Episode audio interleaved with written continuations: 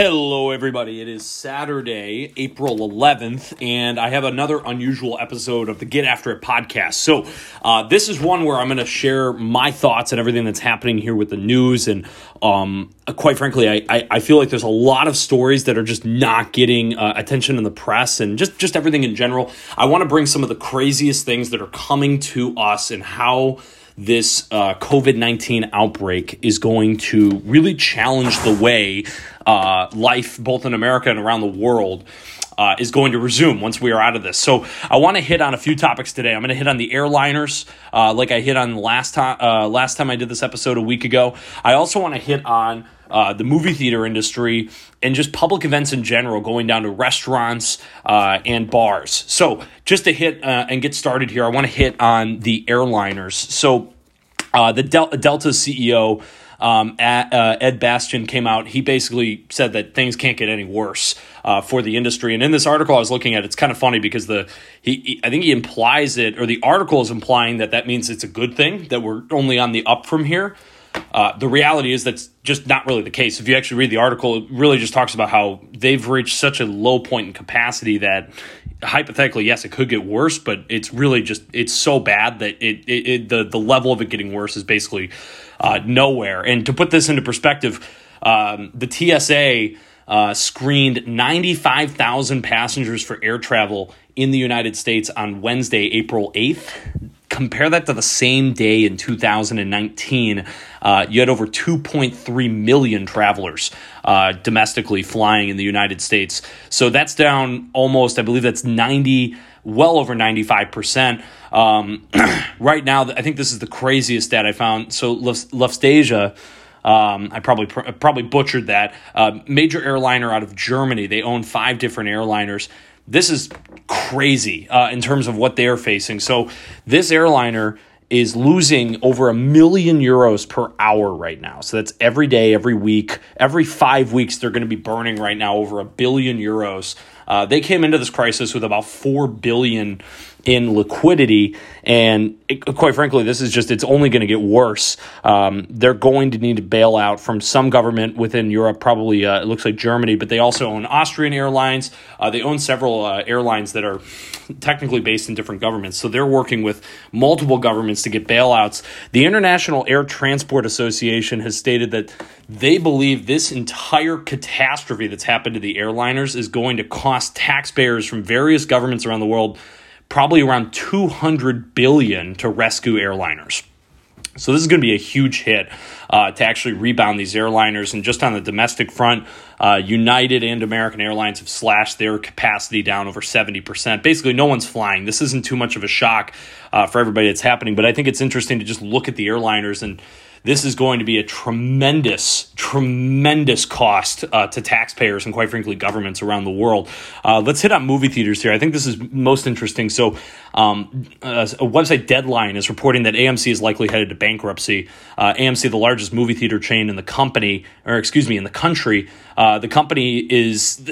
This is fascinating. So they're they're a publicly traded company. You can currently buy their shares, um, and their, their shares are absolutely crazy in terms of the collapse they've had. Now, this hasn't been a good stock. This the stock hasn't been performing well for years. Not that I've been following the markets, but just looking at it, uh, the stock has not performed well, and I think that's just reflective of the movie industry in general. Um, however, currently the market valuation on AMC is somewhere around 300 to 350 million dollars, depending on where the stock's at. And AMC is straddled with over, uh, or actually, excuse me, close to five billion in debt.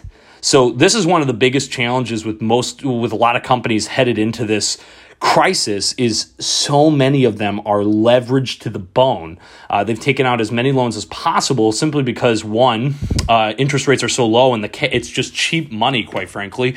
Uh, and why not leverage to be able to grow faster? And the reality is, with this whole coronavirus thing, what hit multiple industries is all of a sudden cash flow just disappeared overnight. So not only do you have employees and operating costs and fixed overhead that companies have to worry about, now all of a sudden they can't make payments to banks. So right now there's currently banks are in negotiation talks trying to restructure their uh, loans not only with AMC but with I, I, would assume thousands, if not millions, potentially of companies around the world. Because the reality is, just a, a pause in cash flow is going to bring the whole system to a halt. You're going to see bankruptcies skyrocket. AMC is not going to be the first. Um, right now, uh, they have enough cash on hand to reopen potentially by early June. Um, I, don't know what everyone else thinks on this podcast, but the reality is, I don't see Americans really going out anytime in the next few months, uh, even considering going out and supporting movie theaters. Um, really in mass. I just don't see that being a possibility. You can watch movies at home. Why would you go out in public to do it? I, I think the movie theater industry, in a, in totality, is in for an uphill battle. This is obviously an industry that's been lagging over the years. Um, I don't think this is going to die. I think AMC will definitely go towards bankruptcy. I think there'll be some regional chains that can definitely thrive in this environment, but they're all struggling at the moment. Uh, the Los Angeles Times saying that some small indie theaters are doing their own uh, streaming services, so they're literally selling uh, exclusive titles through their website. Uh, other regional chains are doing like Emagine Theaters back in uh, Michigan. Uh, some of them are selling popcorn at the curbside, so you can just pick up co- popcorn um, and bring it home uh, they're desperate to get some cash flow in. I mean, a lot of these companies, this is going to be is going to be a very challenging six months coming up for the movie industry. Um, but you will see the industry survive. I don't see movie theaters going away anytime soon. That being said, there's going to be this is the beginning of I would say the death sentence to the industry. It's never going to recover to the height that it's at, um, in my humble opinion. Here, I'm going to move on uh, as we get back to, um, excuse me, as we go forward here. We're going to hit restaurants and bars this is one of the craziest uh, things that I think is going to come out of this economy is the simple fact that you're not going to be able to replace the jobs that are going to be lost out of bars and restaurants. And this is hitting across industries. So, just to look at um, bars in general, so there's a, a, famous Jon Taffer who has a bar rescue. Uh, Jon Taffer is talking about how essentially restaurants and bars that are going to reopen eventually. They are going to have to cut capacity out of their restaurants and bars. And what they mean by that is people are just not going to be comfortable uh, actually you know coming in and packing into a close place either at a nightclub or at a restaurant anytime soon. Restaurants whether it's government mandated or not they're going to have to cut capacity to make people feel comfortable when they come to the restaurant. Um, and the reality is that what that means is you're cutting capacity by 30 to 40% even if you're slammed. The best case scenario is that revenues return to 60 to 70% of pre coronavirus, which is going to be devastating for this industry. I mean, this industry supports so many people. If you think of servers uh, in our cities, uh, they they make wages to be able to survive in those cities. Those those those jobs are going to be gone at least in the short term. A lot of them are going to be gone, and this industry is going to take years to recover. So when you're looking at the restaurant industry that's one of the biggest challenges. And you see uh, Toast, one of the most popular, um, uh, excuse me, one of the most to- popular POS systems that are used to actually run the operations and sales.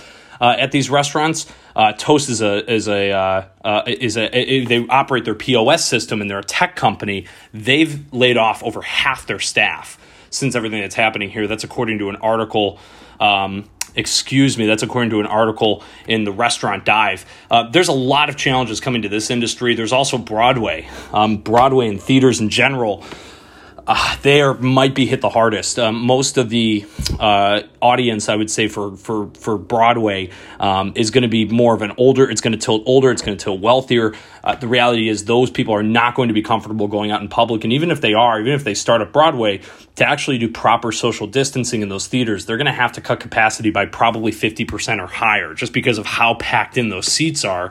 Um, you're going to see huge changes in the entertainment industry, in the bar and restaurant industry. Um, and the reality is, there's just no way to combat this. On the other side of this, carry-out restaurants, they are continuing to dominate um, in terms of uh, local carry-out restaurants. I think that's the best thing. I think most of us have kind of decided, like, we're not going to go to these bigger chains. We're going to go support the local restaurants that can be open and can open uh, and do takeout. I think there's a huge opportunity for takeout to grow, but as Jon Taffer points out, the reality is even some of these restaurants are offering to deliver drinks like margaritas and things like that. You're not going to be able to make up revenue in any consistent basis because you can sell 150, 200 drinks an hour easily out of a bar. You can't deliver nearly even a fraction of those amounts of drinks. So the restaurant industry is in for huge challenges.